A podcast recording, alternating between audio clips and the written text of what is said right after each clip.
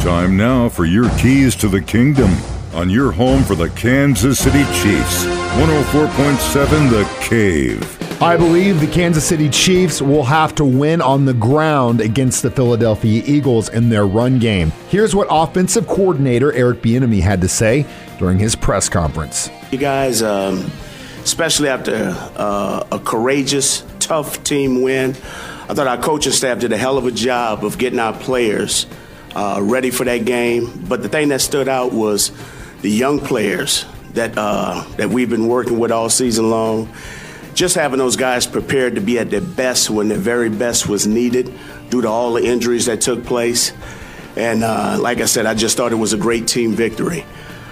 But however, you know, we got one more to go. So our guys are excited. The energy is where it needs to be and uh, we're just getting ready. The journey continues. The biggest challenge is making sure we can get lined up, okay? I, and I have to talk about this because this just goes to show you the growth of this kid.